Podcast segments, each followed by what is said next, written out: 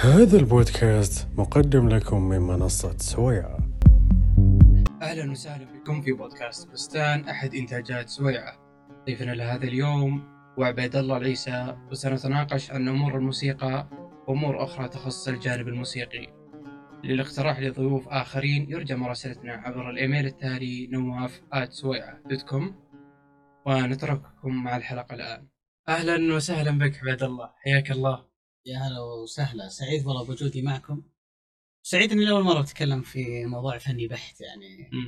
لعلك يعني تعلم هذه كانت واحدة من الرغبات اللي موجودة عندي فشكرا لكم إنه يعني تحقق الأمر عن طريقكم.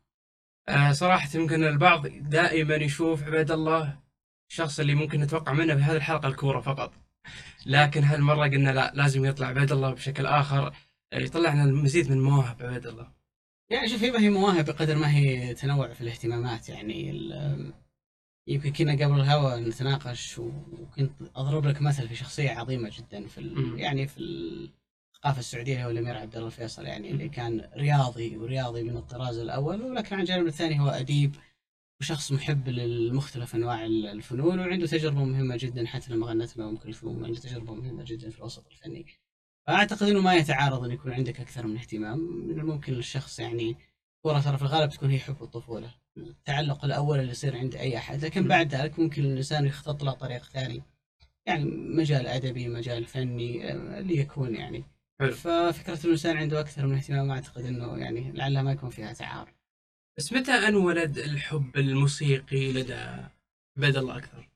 والله شوف أنت عارف إنه إحنا جيلنا أتكلم أنا عن جيل يعني مواليد 85 فجيلنا في بداية سنوات الطفولة ما كان فيه يعني هوايات كثير ومتنفس كثير.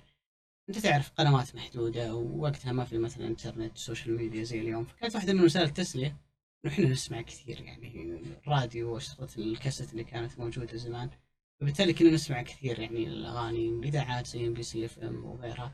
وبالتالي هنا هنا الواحد بدأت اذنه يعني تنصت يعني. خلينا نقول لكل ما هو جميل. وبعد ذلك تتشكل ذائقة الإنسان. يكتشف إنه في فضاءات أوسع. يكتشف إنه ممكن إنه يسمع يعني سماع يجول خلينا نقول في الوطن العربي. بعض الناس يذهب حتى ابعد من ذلك. فبالتالي تصير أنت خلينا نقول عندك حاسة إنه أنت تتذوق كل نغمة جميلة موجودة في أي مكان يعني. جميل جدا. آه، دائما الأغنية العربية آه، دائما مرت ب- بتاريخ معين وبحقبات متتالية جدا. صحيح. لكن كيف تشكلت الأغنية العربية وأبرز محطات الأغنية العربية؟ جميل. طب شوف أنا خلني خلني أعقد اتفاق مع الأخوة المستمعين. يعني قبل ما نخوض في أي حديث. قد يستمع إلى يعني هذه الحلقة ممكن شخص متخصص في الموسيقى باحث شخص يعني أخذها كدراسة. أنا أتكلم بصفتي متذوق. ومستمع ليس أكثر من ذلك. فلو مم. وردت معلومة اتكلم مثلا في في صميم تخصص الموسيقى معلومة ما كانت صحيحة أو البعض عنده وجهة نظر ثانية يعني لا تحاكموني على أني شخص مختص أنا مجرد شخص متذوق إحنا راح نعطيك الأمان وتفضل خذ راحتك. الله يعطيك العافية. شوف أنا أعتقد إنه الشكل اللي اليوم موجود للأغنية العربية سواء في السعودية ولا في أي مكان ثاني في العالم هو ترى مر بعدة مراحل تطور لكن فعليا هو تشكل أنا أقدر أعتبر في المرحلة اللي بدأت الأغنية فيه تؤثر وتتأثر بالمحيط خلينا نقول اللي حواليها أو حتى بالموسيقى العالمية بشكل عام. ولذلك ترى يعني يسمى سيد درويش يقولون عنه أبو الموسيقى العربية. سيد درويش يعني ترى توفي في عام 1923 يعني له الان ما يقارب 100 سنة منذ الرحل هل ما كان قبل سيد درويش ما كان عندنا فن؟ لا كان عندنا فن، كان عندنا أغاني وفي أغاني منها حتى فلكلورية. لا يعلم تاريخها مثلا زي آمال الشام في بلاد الشام زي آية حلو يا مسليني اللي في مصر زي لا ليا الخيزرانة مثلا في السعودية. في أغاني تراثية فلكلورية قد لا يعلم هي جاية من أي زمن. لذلك كان في مغنى الناس الناس منذ خلينا نقول منذ فجر التاريخ هم يغنون ويطربون. ويعزفون على مختلف الآلات. لكن الشكل اللي إحنا نعرفه اليوم هو تقريبا تكون وتشكل في بدايات القرن الماضي. وكان له عدة مسببات يعني هو كان خلينا نقول نتيجة حتمية لمجموعة من التغييرات اللي كانت في ذلك الزمن أدت في نهاية الأمر إلى أنه شئنا أم أبينا كان لابد أن يصير في عملية آه، تغيير. إذا تبغى نسهب في هالموضوع موضوع أنه كيف تشكلت والتغيير اللي صار أنا أعتقد من البداية دائما لازم أنه أنت تعيدها إلى مصر. يعني انطلقت الأغنية بشكلها المعاصر اللي إحنا نعرفه اليوم في مصر. أولا مصر ترى جغرافيا كانت ملتقى ثقافات يعني فترة خلينا نقول ال- ال- الحكم العثماني ال- أيضا كان في الاحتلال البريطاني فترة من الفترات كان فيه حتى الفرنسية اللي هو موجود فبالتالي تتكلم عن حتى موقع مصر الجغرافي خلينا نقول على البحر الأبيض المتوسط قريبة من إيطاليا قريبة من اليونان فهي مزيج مزيج من الحضارات اللي كانت موجودة في ذاك الوقت الأغنية العربية نفسها في ذلك الزمن كانت متأثرة كثير بكل هالبيئة اللي موجودة حولها. فالناس اللي تنسب إلى سيد درويش التغيير أنه سيد درويش عمل نقلة مهمة جدا أنه أخذ الغناء من الجانب التطريبي إلى الجانب التعبيري. آه، وهذه يعني بشرح مختصر أنه هم يقولون كثير من الباحثين أنه ما قبل سيد درويش كان غناء تطريبي بمعنى النص حزين فرايحي. أغنية تتغنى في عيد ميلاد ولا في مناسبة حزينة لابد على المغني أن يطرب الجالسين يا ليل يا عين ويجلس يمول ويعيد ويزيد لهدف واحد انه يوصل الناس إلى حاله الطرب والانتشاء. لما جاء سيد درويش عمل حاجة مختلفة تماما إنه اللحن يعبر عن الكلام. ليس بالضرورة أن يكون اللحن في طرب، يعني الحان كثيرة عملها سيد درويش مثلا الحلوة قامت تعقن في الفقريه ما تشعر إنه حيطربك مثلا خلينا نقول زي القدود اللي يغنيها صباح فخري.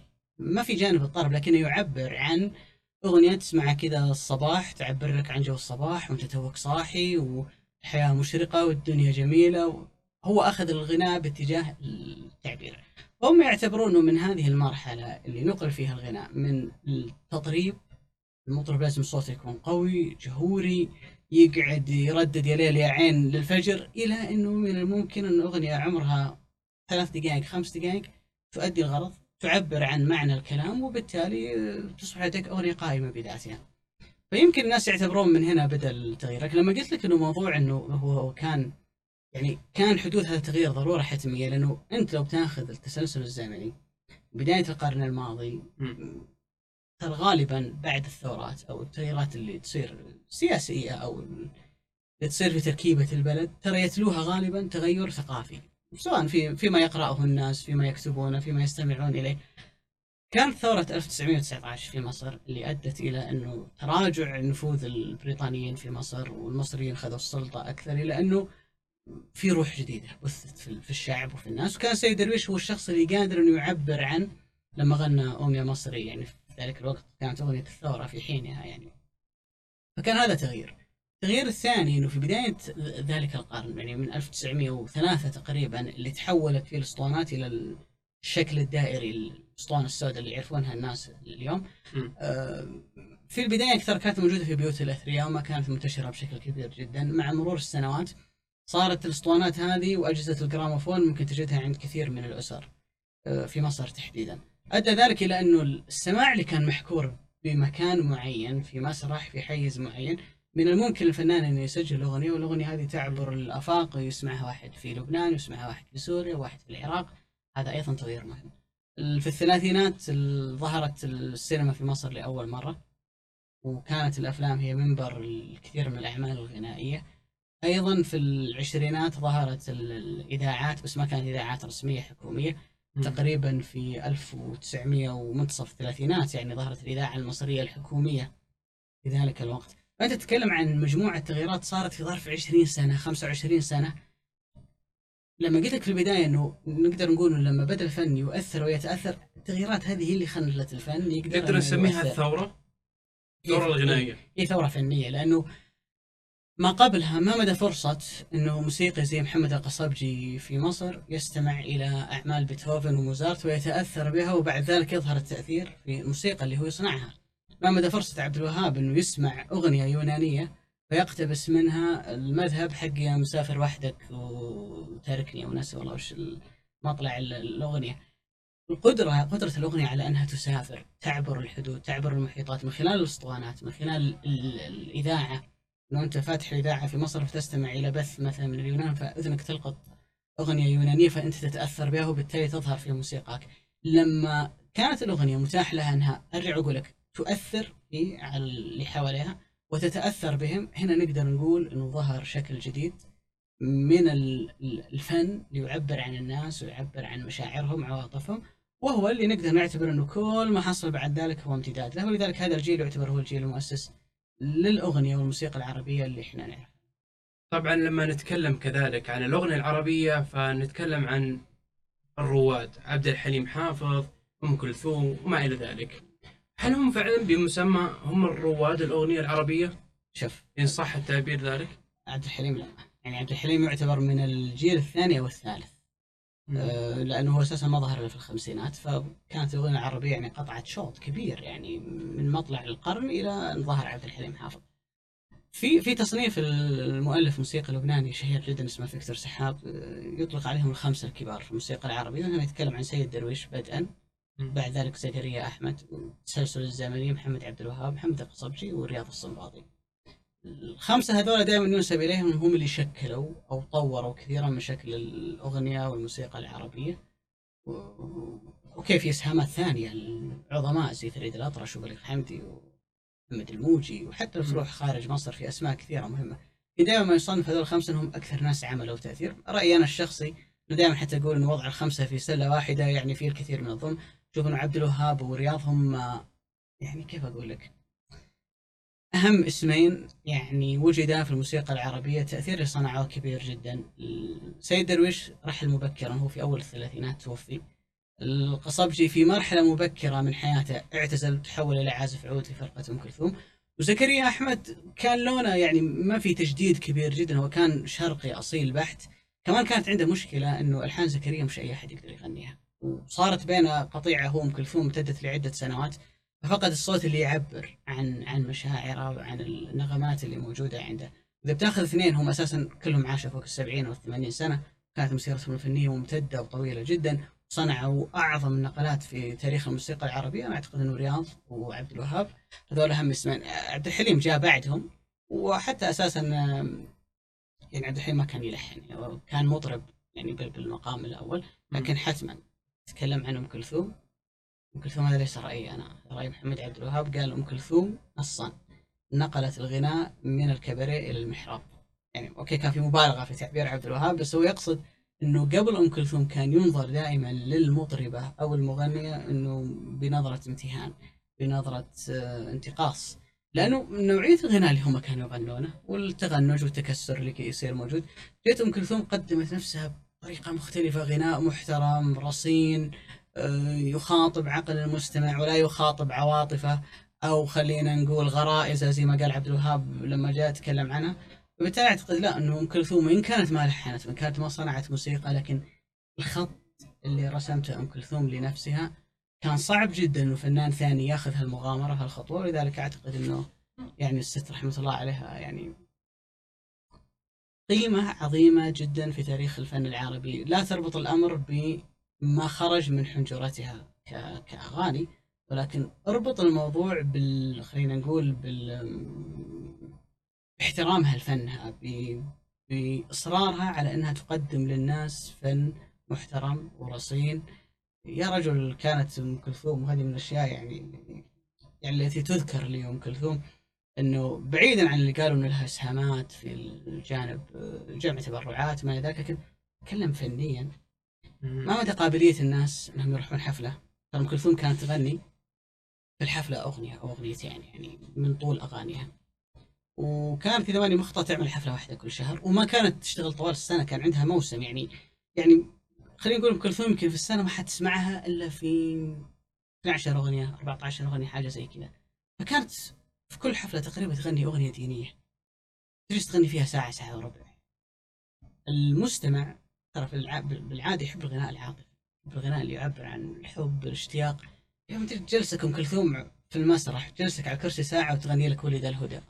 الكائنات وضياء وفم الزمان تبسم وثناء مين اللي يقدر يسويها ام كلثوم؟ okay هو لحن عظيم من رياض ونص بديع جدا من أحمد شوقي وقس على ذلك مثلا إلى عرفات الله. قس على ذلك الكثير من الأغاني الدينيه اللي هي غنتها لكن أم كلثوم هي اللي فرضت هذا اللون على الناس. لذلك أنا أرجع أقول دائما لما تجي تنظر إلى مكانة أم كلثوم في في الغناء العربي أنت لا تحاكمها كمطرب. لا تقول ان أم كلثوم والله عندها هذا الكم من الأغاني زي ما عند فيروز زي ما عند فلان وعلان. لا لا أنت انظر للتغيير اللي سوته أم كلثوم في الفن العربي. الاحترام الكبير اللي كان ينظر يعني إلى أم كلثوم من خلال المسيره اللي هي قدمتها فرحمه الله عليها يعني يعجز اللسان عن وصف خلينا نقول ال- الاحترام الكبير اللي كان عند هذه المرأة لما مم. تقدمه وطبعا في تلك الفترة كانوا الفنانين يعني يوصلون من عبرهم رسائل سياسية يعني استنادا آه، في أحد اللقاءات عبد الله النفيسي يكلم وقال. أنه أم كلثوم هي سفيرة الفساد آه، مم. فما تعقيبك على الموضوع كذلك شوف هو رأي رأي الدكتور وهو حر فيه يعني. أنا ما حقول يحترم لكن رأيه هو حر فيه.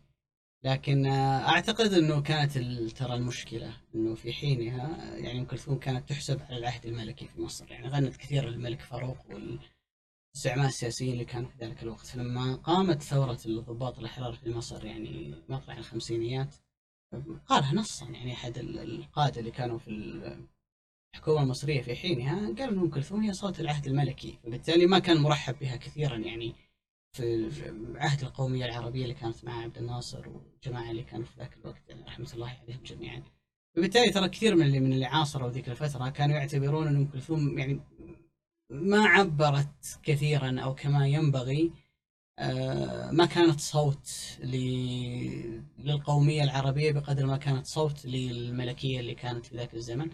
ما أعتقد إنه الموضوع okay في في موقف سياسي ممكن يكون عند ام كلثوم هو يعني شأنها في نهاية الأمر لكن أعتقد ام كلثوم في وقتها كانت تقدم بها السن. تتكلم عن الخمسينات أم كلثوم عمرها يمكن وقتها يعني تتكلم فوق الخمسين سنة فبالتالي نضجت وأصبحت يعني صنعت مجدها بالتالي صار بمقدور أم كلثوم تقول أقبل أغني هنا وما أقبل أغني هنا فما حبت إنها تكون صوت لأي أحد بعد ذلك. موقفها يعني أنا أقول عندها من الحسنات والإيجابيات في فيما قدمته الموسيقى العربية اللي يخليك تغض الطرف صراحة عن عن مثل هالكلام يعني.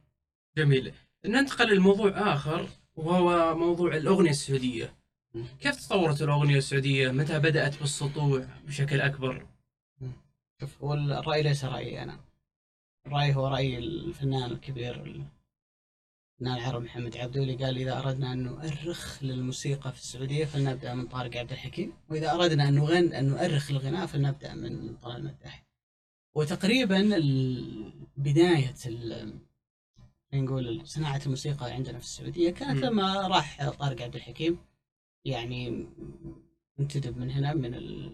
والله أنا ناسي كان يعمل في أحد القطاعات العسكرية أعتقد إنه الجيش السعودي إلى مصر مم. لدراسه الموسيقى من أجل تأسيس فرقة موسيقية عسكرية يعني موجودة وبعد ذلك عاد آه، طارق عبد الحكيم وكان من أكثر الناس إسهاما في تطوير وتغيير شكل الأغنية السعودية. لكن عموما. أنت تتكلم هو هو راح يعني في منتصف الخمسينات. يعني تقدر تقول إنه كمان نهاية الخمسينات بداية الستينات هي الفترة اللي طلع فيها طلال المداح. بعد ذلك طلع محمد عبده اللي يعتبرون يمكن أهم اسمين موجودين عندنا في الساحة يعني من ذلك الوقت إلى اليوم. تقدر تقول آه، يعني على نهاية الخمسينات هنا بدأت تتشكل ملامح جديدة للأغنية السعودية. لا يعني ذلك إنه ما كان في أغنية قبل ذلك. أكيد إنه كان فيه. وأكيد إنه تراثنا ممتد لما هو أطول من ذلك. يعني نتكلم عن ألوان غناء مثل السامري والهجيني والخبيتي وغيرها. هذه كلها ألوان موجودة وعمرها يعني أتوقع الباحثين والمؤرخين هم اللي ممكن يعني يعطونك تاريخ محدد لها. لكن أعتقد إن عمرها أطول من ذلك بكثير. كنت تتكلم إنه لما راح طارق عبد الحكيم مصر وبعد ذلك سراج عمر عمر كدرس كل الناس اللي راحوا تأثروا بالتجربة المصرية حاولوا ينقلون التجربة هذه إلينا ويطلع شكل جديد للأغنية السعودية. أغنية خلينا نقول تتخلص من إنها مرتبطة بمنطقة معينة تتخلص من كونها أغنية حجازية بحتة أو نجدية بحتة وإنما أغنية تعبر عن خلينا نقول المشاعر أي شخص سعودي ايا كان البقعه الجغرافيه اللي هو يعيش فيها ومتى دخلت الأغنية المكبلة؟ إلى الأغنية السعودية كذلك. هي هي كانت هي كانت شكل من اشكال التاثر بالأغنية المصرية يعني. المقدمات الموسيقية الطويلة تعدد وتنوع الكوبليهات اللي يكون في الأغنية نفسها النقلات المقامية اللي تصير فيها كلها كلها تأثر ترى بالأغنية المصرية. وليس عيبا لأنك لو تستمع إلى ال- مثلا الأغاني في العراق اللي عملها مثلا الملحنين زي طالب القرغولي في في العراق أو تروح مثلا أبعد من ذلك إلى تونس وتشوف تجربة مثلا ال- التريكي محمد التريكي والشاذلي أنور والجماعة اللي اللي لحنوا في تونس بتلاقي انه التأثر بال... بالأغنية المصرية كان موجود في مختلف أقطار الوطن العربي مم. تقريبا يمكن اللبنانيين هم اللي كان عندهم مدرسة مستقلة بحد ذاتهم ما تأثروا كثير بالأغنية المصرية. فأرجع أقول لك ليس عيبا ظهور هذا النمط من الأغاني التغيير اللي صار الأغاني اللي أطول أنت تعرف إنه يعني انت كتاخذها حتى ك... ك...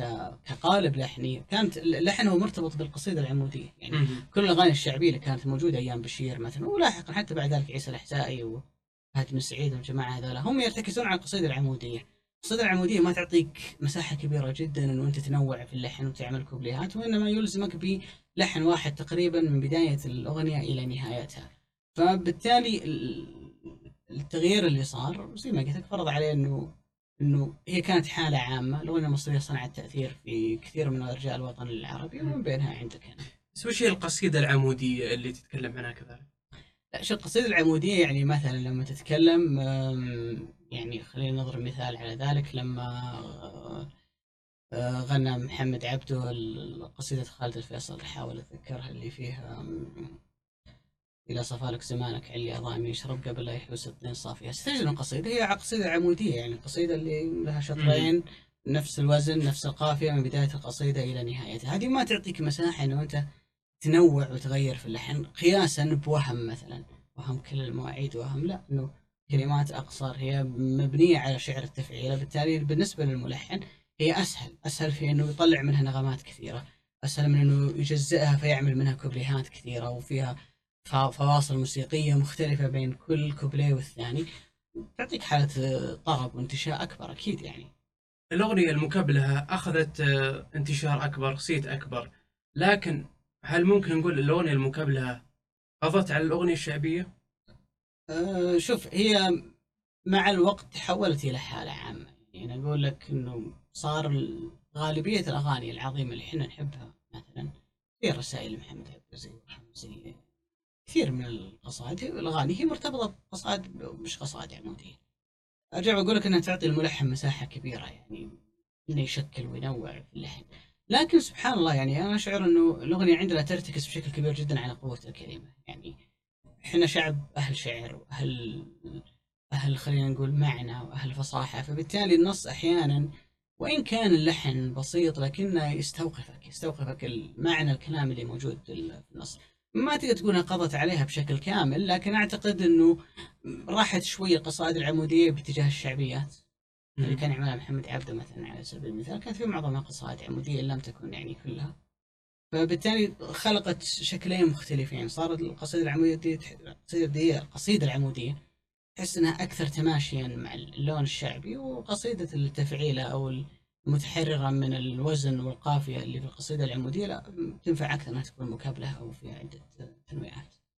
وطبعا أنت تكلمت كذلك عن محمد عبده وكذلك آه، طلال مده أحد قطبين ال- المملكة العربية السعوديه كان فيه تنافس شديد في الثمانينات. فكيف كان هذا التنافس فيما بينهم؟ آه، كذلك الشاعر بدر بن عبد المحسن الأمير بدر آه، خلق كلمات جديدة في الأغنية السعودية. كيف تجسد هذا الأمر؟ كيف ارتفعت الذائقة كذلك صحيح. في الأغنية السعودية؟ شوف هو أنت لو بتدرس أي مشروع فني يعني تتكلم عن مشروع إنه تبي تطلع شكل جديد من الأغنية للناس. آه، طبعا أنا عندي قناعة إنه المشروع الفني لا يقوم به فنان، الفنان عمره ما يقدر يصنع لك مشروع فني وإنما هو الملحن، لكن في كل التجارب بتلاقي إنه النص كان نقطة أساسية في صناعة لون في غنائي جديد. آه، أحمد رامي على سبيل المثال اللي كتب يمكن هو كلام نصيب الأسد من الأغاني اللي غنتها أم كلثوم، هو في الأصل ترى شاعر فصيح. وما كان رامي حاب إنه يكتب آه، شعر عامي وما كان حاب إنه يكتب أغاني لكن أقنع رامي إنه إذا أنت ما كتبت سيكتب من هو أقل منك شعرا وأقل منك قدرة فبالتالي النص بيكون ركيك وما راح يكون بالمستوى اللي إحنا نأمل اليه اقتنع رامي هنا ان يخش يخش منافسه على كتابة ال- النصوص الغنائية بالعامية المصرية وبدع وأعطى أم كلثوم أجمل المعاني يعني اللي اللي اللي غنتها. تروح لبنان نفس الفكرة يعني الاخوين رحباني عاصي ومنصور يعني كما يقال عنهم دائما كلاهما شاعر وكلاهما ملحن. فكان المشروع الأساسي اللي اللي قام قامت نهضتهم الموسيقيه طبعا من خلال الصوت العظيم صوت فيروز إنه ايجاد لهجة مفهومة. okay ما تقدر تقول إنه هذه لأنه في لبنان في عدة لهجات مثلا. الجبل غير عن بيروت غير عن الجماعة اللي على الساحل. كانوا يبحثون عن لهجة وسط بيضاء. فيها شيء من الطابع والهوية اللبنانية لكنها قابلة أو قادرة على إنها تكون مفهومة. وأرجع أقول لك العبارة اللي قلناها في البداية على أن تسافر على أن لما يسمعها واحد في مصر يفهمها لما يسمعها واحد في الخليج يفهمها. نفس النقلة صارت عندنا أعتقد إنه في السعودية. بدر عبد المحسن كان ترى يعني هو أكثر من مجرد رجل يكتب أغاني أو يكتب شعر. هو هو كشاعر الحين خلينا نحي موضوع الشعر نتكلم عن الأغاني وأكثر من ذلك لأنه بدر أوجد حالة أنا أعتقد إنها ما كانت موجودة من قبل. لأنه كان في عندنا أغنية حجازية صرفة كان في عندنا أغنية نجدية صرفة. آه، أهل الحجاز لهم مغناهم واهل نجد لهم مغناهم وقس على ذلك بقية المناطق. ومثل ما ذكرنا كان الشعر بسيط في معناه خلينا نقول محكور في كثير من الأحيان بكونها قصيدة عمودية. فجاء بدر بن عبد المحسن وكتب كثير في شعر التفعيلة. سهل على الملحنين عملية أنهم يلحنون الأغاني ذات الكوبليهات والمقامات المتعددة. المعنى أصبح يعني تشعر أنه أكثر رقيا وتهذيبا. بأمانة خلينا نقولها بصراحة يعني الأغاني الشعبية اللي كانت يعني في أزمنة قديمة يعني لو كان في مقص رقيب ذيك الأيام كثير منهم راح يجاز يعني في كثير في كثير من التجاوزات لأنه عرفت هي مش الموضوع مرتبط ب خلينا نقول ببذاءة ولا بس لأنه الأغاني هذه وين كانت تغنى؟ كانت تغنى في جلسات جلسات خاصة خلينا نقول زي ما يقولون ربعنا محفوفة شوي فبالتالي ماخذ راحته لكن لما تجي تتكلم عن أغنية تتسجل على أسطوانة أو على كاسيت بيسمعها الناس في كل مكان. هنا لابد إنه الأغنية تتقيد بقيود معينة. فجاء بدر عبد المحسن وقدم نصوص رائعة جدا فيها معاني. وأرجع أقول دائما إنه بدر يعني من أكثر الناس اللي شكلوا ذائقتنا اللي شكلوا يعني حتى الكلمات اللي في الأغاني اللي ممكن نرددها أو نصف بها حالة حزن أو فرح عندنا. يعني بدر عبد المحسن كان له دور كبير في ذلك. أعتقد إنه هو هو من الناس ترى اللي قادوا المشروع الفني اللي موجود عندنا إلى جانب الكثير من الأسماء الثانية اللي كانت موجودة. طبعا بعد محمد عبده وطلال مداح بدأت تتكون ساحة جديدة في الفن بدأ بالظهور رابع صقر عباد الجوهر خالد عبد الرحمن آه، راشد الماجد كذلك هل هذول سحبوا جزء من بريق محمد عبده وكذلك طلال المداح؟ لا هو بقول لك إنه دائرة الاستماع اتسعت. يعني سابقا بدل ما أنت يعني قسم الامر اليوم ناخذ على مجال مثلا الأكل. أنت لو ما عندك في ال... في ال... خلينا نقول الشارع أنت فيه إلا مطعمين فجاه صاروا عشرة تنوع خيارات. بس يظل دائما عندك مكان أو مكانين مفضلة وسيظل دائما مكان أو مكانين عندهم زباين أكثر من غيرهم. شيء جيد إنه ظهرت أصوات ثانية وظهرت ألوان ثانية. نتكلم هنا خاصة عن كثير من الأسماء اللي أنت ذكرتها. يمكن قدراتهم الصوتية لا ترقى إلى مستوى محمد عبده وطلال مداح. ولذلك غنوا أغاني شبابية أكثر. لما بدأ أبو نورة وطلال رحمة الله عليه يتقدمون في السن وتشعر إنه جيل المستمعين اللي استمعنا في البداية كبر معهم ظهر جيل جديد من المستمعين. ظهرت أصوات شابه تعبر يعني عن نوعية الغناء اللي اللي هم يحبونه يعني. يعني ما أتخيل مثلا محمد عبد يغني اشكر على اشكر مثلا على سبيل المثال لكن في جيل من المستمعين في ذلك الوقت يبغون يسمعون هذا النمط من الأغاني. دخول بعض الآلات الموسيقية ممكن ساعدت حتى يعني محمد عبد شرقي بحت يعني محمد عبد من الأسماء اللي يعني يحسب على المدرسة الشرقية البحت الصرفة يعني. فلا هم كان عندهم تغيير شوي. خالد عبد الرحمن شعبي أكثر رابح صقر عنده يعني تجديد كبير جدا في النغمات وفي الآلات اللي هو يستخدمها؟ على نهاية السبعينات بداية الثمانينات لما حل الكاسيت كبديل عن الاسطوانات الجراموفون نتكلم عن الاسطوانات السوداء الكبيرة أدى ذلك إلى إنه صار الاستماع أكثر سهولة لأنه نتكلم عن شريط كاسيت صغير الحجم رخيص الثمن آه، من السهل تخزينه تقدر تشغله في السيارة آه، تقدر تأخذه معاك لأي مكان. أدى ذلك إلى أنه سوق الغناء يصير فيه انفجار كبير جدا في عدد الأصوات اللي تطلع.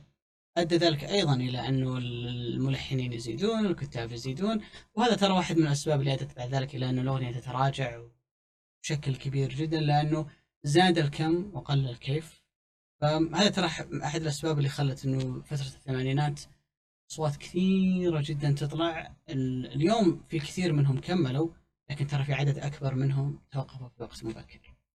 في بداية التسعينات اتجهوا بعض الفنانين ان كل فنان يعني ينشأ له شركة خاصة فيه. م. منهم محمد عبده عباد الجوهر خالد عبد الرحمن. هل هذا كان بسبب فقر بعض الشركات الإنتاجية؟ لأن كل شخص بدأ أنه يبرز بنفسه من خلال شركته الخاصة. شوف جانب في الموضوع إنه لو أنت تحفظ تراث وارشيف يعني أنت تقدر تسجل أعمالك كلها وتقدمها للناس. يعني نتكلم عن أعمال مثلا قديمة. مم. ممكن اليوم ما يكون عليها طلب كبير جدا مثل شريط جديد تو ينزل آه، للسوق. ممكن حتى البعض منهم انه حب إنه لما يكون في شركة إنتاج هو ما يملكها ممكن يصير في تدخل نوعا ما في نوعية الغناء اللي أنت تقدمه. وأعتقد أنه خير دليل على ذلك جمهور محمد عبده يقدرون يصنفون محمد عبده ما قبل روتانا وما بعد روتانا. يعني نتاج محمد عبده الفني قبل روتانا كان شيء وبعدها صار شيء ثاني لأنه روتانا أكيد كشركة إنتاج. تفرض عليك لون ونمط هي تعتقد أنه السوق يبغى هالشيء بينما أنت كفنان عندك وجهة نظر ثانية. فقد يكون هذا أحد الأسباب إنه يبغى يحتفظ بهويته الفنية بعيدا عن إنه شركة إنتاج تفرض عليه شيء هو ما يبغى. بعد زمن الكاسيت بدأنا بزمن السي دي ثم بعد ذلك مرورا إلى عالم اليوتيوب وال... وال digital والإعلام الرقمي.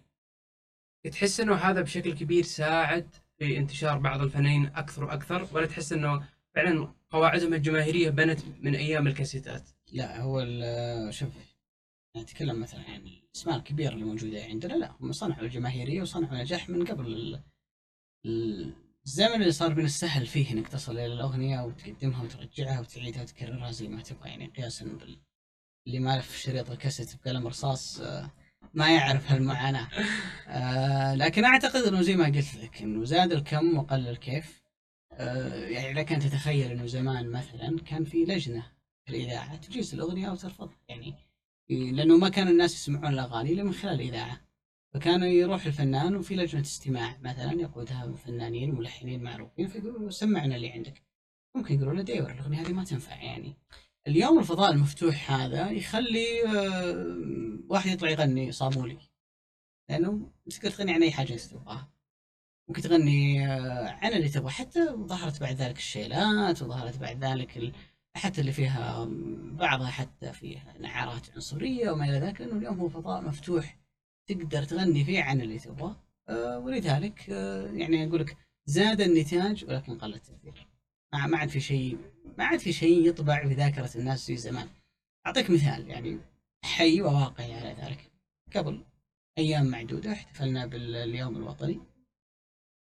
ال 91 المملكة العربية السعودية تسابقت الشركات الكبرى الحسابات ال- حتى بعض الحسابات الموجودة في تويتر تتكلم عن الحسابات الكبرى والموثقة. إلى أنه يقدمون أغاني وطنية تتكلم عن مقطع فيديو مثلا أربع خمس دقائق في الكثير مثلا المشاهد عن نهضة البلد وتطورها مصحوبة بأغنية جديدة عملت بهذه المناسبة اليوم الوطني. بالله عليك يا نواف كم واحدة من هالأغاني علقت في ذاكرتك كم واحدة منها حسيت إنك تبغى تسمعها أكثر من مرتين أو ثلاث مرات؟ أنا أتوقع ولا واحدة. ابدا يعني ح- يعني هل في أغنية منها قدرت إنها تقرب ولو شوي من فوق هام السحب؟ أو بلادي بلادي منار الهدى أو يعني نتكلم عن نتاج كبير ضخم مصروف عليه مبالغ كثيرة. وتقريبا ما في فنان أو ملحن ما أشتغل عمل في اليوم الوطني اللي راح. لكن كم عمل من هذه قدر إنه يضع بصمة؟ ويعلق في ذاكرتك ووجدانك وما ببالغ ما بقول لك يعيش زي ما عاشت فوق هام السحب بس يا رجل يكمل معك شهر شهر بس تقعد تسمعها. لذلك أرجع أقول لك إنه فضاء اليوم المفتوح هذا ادى إلى زيادة فظيعة جدا في الإنتاج لكن على حساب التأثير. ما عاد في أعمال تقدر تصنع تأثير. وبكذا تشوف إن الأغنية الآن ليست في أفضل حالاتها. هي في اسوء مراحل. يعني بس في أفضل حالاتها؟ هو هو يعني تلطيف خلينا ال- نناقش الموضوع أكثر أكثر إيش أسباب اللي ما تكون الأغنية الآن في أفضل حالاتها؟ رغم إن زمن سابق كانت الأدوات أقل الآن المفروض إنه النتاج يكون أفضل. إيش الأسباب؟ والله شوف هي هي ما تقدر تحط اصبعك على سبب واحد تقول هذا السبب. جزء من الموضوع المستمع نفسه. ذائقة المستمع نفسه مشتري المستمع زمان. ال- ال- الغنى اليوم لم يعد يمثل للشاب والرجل البالغ في هذا الزمن ما كان يمثل في زمن سابق. كم عدد الأشخاص اللي عنده استعداد اليوم إنه يروح يقعد في حفلة ويسمع فنان يغني أغنية مدتها ساعه. يوم الحياة أخذتنا باتجاه الرتم السريع الأغاني الأقصر حتى على مستوى حتى على مستوى نتكلم عن الأفلام والمسلسلات صرنا نحب الأشياء القصيرة. يا رجل اول كان عندنا طاقة نتابع مسلسل عشر أجزاء. اليوم كل جزء مدري كم حلقة اليوم نبغى مسلسل ست حلقات ثمان حلقات وعسانا نقدر آه، نكمله جزء من الموضوع يتعلق فيك أنت يا مستمع. جزء من الموضوع يتعلق إنه تشعر إنه يا أخي صنعة الإبداع في كل شيء تراجعت. يعني لما نجي اليوم نتكلم عن شعراء تلقاهم متعلقين بشعراء هم اليوم على نهاية مسيرتهم زي بدر وخالد الفيصل وغيرهم. نتكلم عن فنانين نفس الشيء عن ملحنين عن ما تشعر إنه سبحان الله تشعر إنه عجلة صناعة الإبداع تراجعت في مختلف ال- المجالات. جزء منها انه الموضوع صار تجاري جزء منها انه الموضوع يعني دخل عليه الكثير من الناس اللي ليسوا من أهل الصنعة وليسوا من أهل المهنة. يعني لها عدة مسببات لكن أعتقد إنه التراجع هو ما ما هو وليد اللحظة ولا هو حاجة صارت في آخر خمس سنوات تراجع عمره سنوات وتشعر إن كل سنة اسوء من اللي قبلها ولذلك يعني أنا شخصيا دائما الناس إذا سألوني قالوا لي أخي أنت ليش مره ليش مرة عالق في الزمن الماضي ما تسمع إلا القديم؟ بكل بساطة لأن ال- الجديد رديء لا يسمع لو عندك جديد كويس ينسمع أنت ما انت مضطر إنك تسمع القديم لكن الجديد الذي يقدم على الأقل وفق ذائقتي أنا وفق ذائقة كثير من الناس هو غير مقنع وغير مرضي.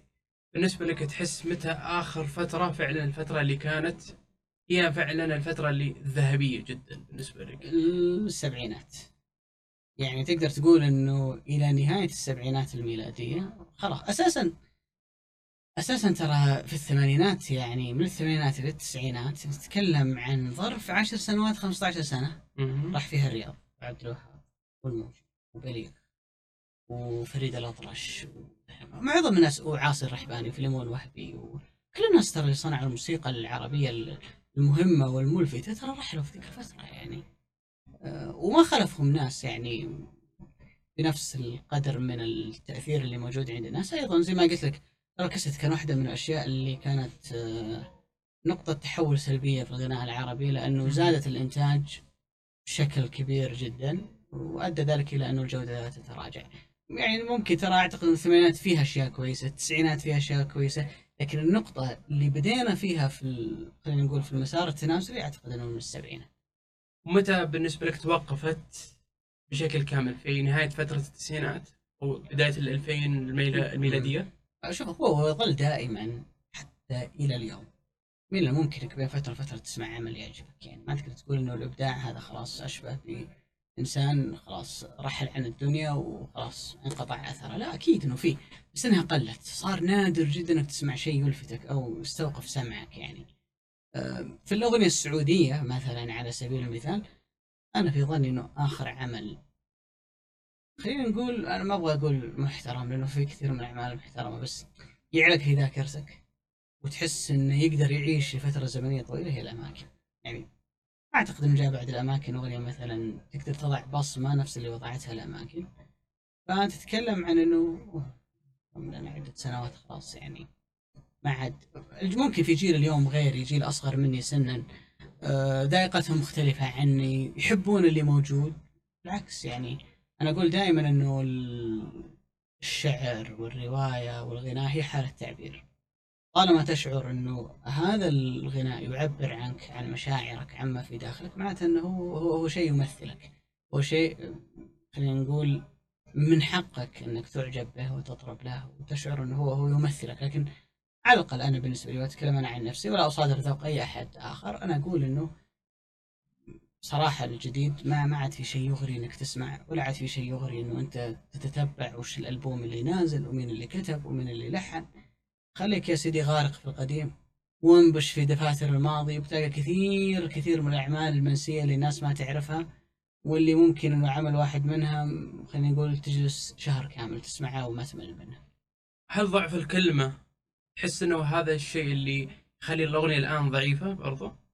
أهم من ذلك اللحن. يعني لما تيجي اليوم مثلا كثير من الأعمال القديمة اللي جددت سيد درويش على سبيل المثال إحنا ما سمعنا بصوت سيد درويش. آه لما غنت آه فيروز زوروني كل سنة مرة. حرام تنسوني بالمرة. ما سمعنا بصوت زي درويش. أتت فيروز بعد هذا العمر وغنت الأغنية. وحبوها الناس وأعجبتهم. حتى موسيقاها لما تعزف تشعر أنها فيها الكثير من الجمال. الصوت من الممكن تستبدل صوت بصوت آخر، من الممكن يغنيها فنان اليوم ويرجع فنان ثاني بعد خمسين سنة يغنيها وتنجح آه، نجاح باهر، نعطي مثال على ذلك لما غنى ال- الفنان الناشئ الجميل الرائع اللي تحس إنه يعني ما أبغى أقول شيء غلط في الزمن هذا نواف الجبرتي لما غنى نسيم الليل ما تنقل سلامي. الاغنيه في الأصل لمحمد عبد. محمد عبده غناها تسجيل قديم جدا. ورجع نواف غناها طبعا. صوت محمد عبده لا يقارن يمكن بأي صوت ثاني. لكن صوت جميل وإن كان أقل إمكانيات من صوت أبو نوره زي صوت نواف يقدر يوصل لك الأغنية. عمره ما كان الصوت هو المشكلة. وإذا بتتكلم عن النص يا رجل كاظم الساهر كم له سنة قاعد يغني من شعر نزار قباني اللي توفي في عام 98 يعني نزار قباني ميت من حوالي كم؟ 23 سنة؟ ولا يزال كاظم الساهر يغني من قصائده كل سنة كل ألبوم. يطرح من أعماله. أم كلثوم لما تكلمنا عن أعمال أحمد شوقي كل أعمالها تقريبا اللي حكينا عنها غنتها بعد ما توفى شوقي. بالتالي تقدر تأخذ نص شعري لشاعر راحل أو من زمن بعيد جدا نتكلم زي مثلا المرشحات الأندلسية اللي بعضها قصائد عمرها مئات السنين. ومن الممكن مثل ما ذكرتك إنه الصوت يحل مكان صوت آخر لكن الشيء اللي ما تقدر تغيره هو اللحن. الموسيقى الجيدة اللحن الجيد هو اللي يصنع الأغنية. انت تأتي اليوم يعني في بعض الأغاني العظيمة اللي إحنا نحبها لو تقراها كنص ما تحرك فيك شيء. لكن لما تسمعها مغناه ملحنه لأن قيمة اللحن إنه إنه يخلي الكلام يوصلك بأرق طريقة ممكنة.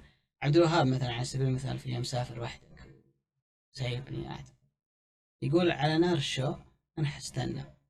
وأصبر قلبي وأتمنى. على بال ما يجيني وأتهنى. كلام عادي جدا. لكن اسمع اللحن اللي ركب عليه عبد الوهاب يخليك يا رجل نفسك تسمع المقطع هذا عشرات المرات. اللي صنع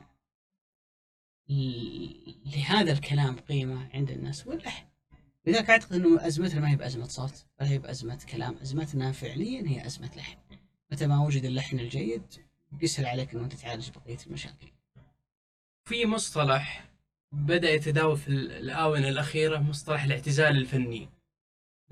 وكثير من الجماهير بدأت تطلق هذا الشيء على بعض الفنانين. آه، اعتزل آه، يعني ارحم تاريخك الفني. مم. تحس إنك تدعم هذا الرأي كذلك؟ وشوف هو إنه يعتزل ولا يبقى هذا أمر يخصه. يعني أنا احس كأنك تتكلم عن أبو نور. ف كثير والله فنانين. أب- إذا إذا هو يعتقد إنه قادر على إعطاء من حقه يا أخي. ما, ما حد يقدر يفرض عليه يقول أبو نور اعتزل وقعد في البيت ولا ولا غني ولا ولا شيء من هالقبيل بالمناسبة يعني ترى أنا وفق ما أعرف ما في فنان غنى إلى السبعين على المسرح. الا ام كلثوم ومحمد عبد. يعني عبد الوهاب مثلا وقف في الخمسينات من عمره. وديع الصافي فيروز وغيره فيروز اليوم عمرها في منتصف الثمانينات لكن فيروز كم لها محتجبة عن إنها ما تغني. ولو غنت فأنت تتكلم مثلا انها عملت حفلة واحدة قبل 10 سنوات أو 15 سنة لكن تتكلم عن فنان متواجد في كل موسم غنائي في كل مهرجان غنائي ويغني وهو نجم المشهد ودائما ما يعطى أهم حفلة في ال- في الموسم أما افتتاحا أو ختاما. وعمره فوق السبعين. ما شاء الله تبارك الله ما شاء الله تبارك الله. يعطيه طولة ال- العمر والصحة والعافية. ترى شيء استثنائي اللي قاعد يسويه محمد عبده شيء استثنائي لأن صوته استثنائي. شيء استثنائي لأن محمد عبده من نوعية الفنانين اللي محافظ على حنجرته بشكل رائع جدا وموهبة ربانية أكيد قبل ذلك كله. لكن لما يكون عندك حالة استثنائية زي أبو نورة أعتقد أنه من الصعب أنك تقول أبو نورة قاعد في البيت وأعتزل. يا رجل لو ما يسمعنا الأشياء القديمة اللي حنا حبيناها وتشكلت ذاكرتنا ووجداننا بناء عليها يكفي يكفي أبو نوره صراحة يعني مجرد طلته على المسرح من وأنت تشوفه هذا ال- خلينا نقول الرمز الفني الكبير بالنسبة لنا شيء أكيد إنه يبهج النفس. فعلا آه، أعتقد إنه وصلنا إلى ختام هذه الحلقة كان ودنا صراحة نأخذ ونعطي بشكل كبير لكن يبدو أنك بتكون ضيفنا المتكرر لما يقولون والله يسعد يا نواف وشاكر لكم إتاحة الفرصة. أه اعيد الشيء اللي أنا بديت فيه مجرد شخص متذوق. أعطي رأيي كمستمع كواحد يعني يسمع ويطرب ويمكن إني شوي كذا أحب أبحث وأقرأ بالموضوع. و في هالمجال وغيره ترى عندي عندي سبحان الله فضول إني لما أحب شيء أحب إني أروح فيه لنقطه أعمق ترى مما ي- يفعل يعني غالبية الناس. فبس يعني سواء كانت تتفق أو تختلف. أتكلم عن الاخوه المستمعين مع اي رأي أنا قلته. هذا رايي اللي يمثلني أنا كمستمع ومتذوق. وإن شاء الله نكون قدمنا ما يستحق الاستماع. شكرا لكم جميعا. نتمنى أنها كانت حلقة مثرية وممتعة للجميع. نشكر كذلك العبيد الله العيسى بالظهور بهذه الحلقة. وطبعا بما إنها أول حلقة فبتكون بإذن الله حلقة استثنائية. شكرا لكم. يعطيكم ألف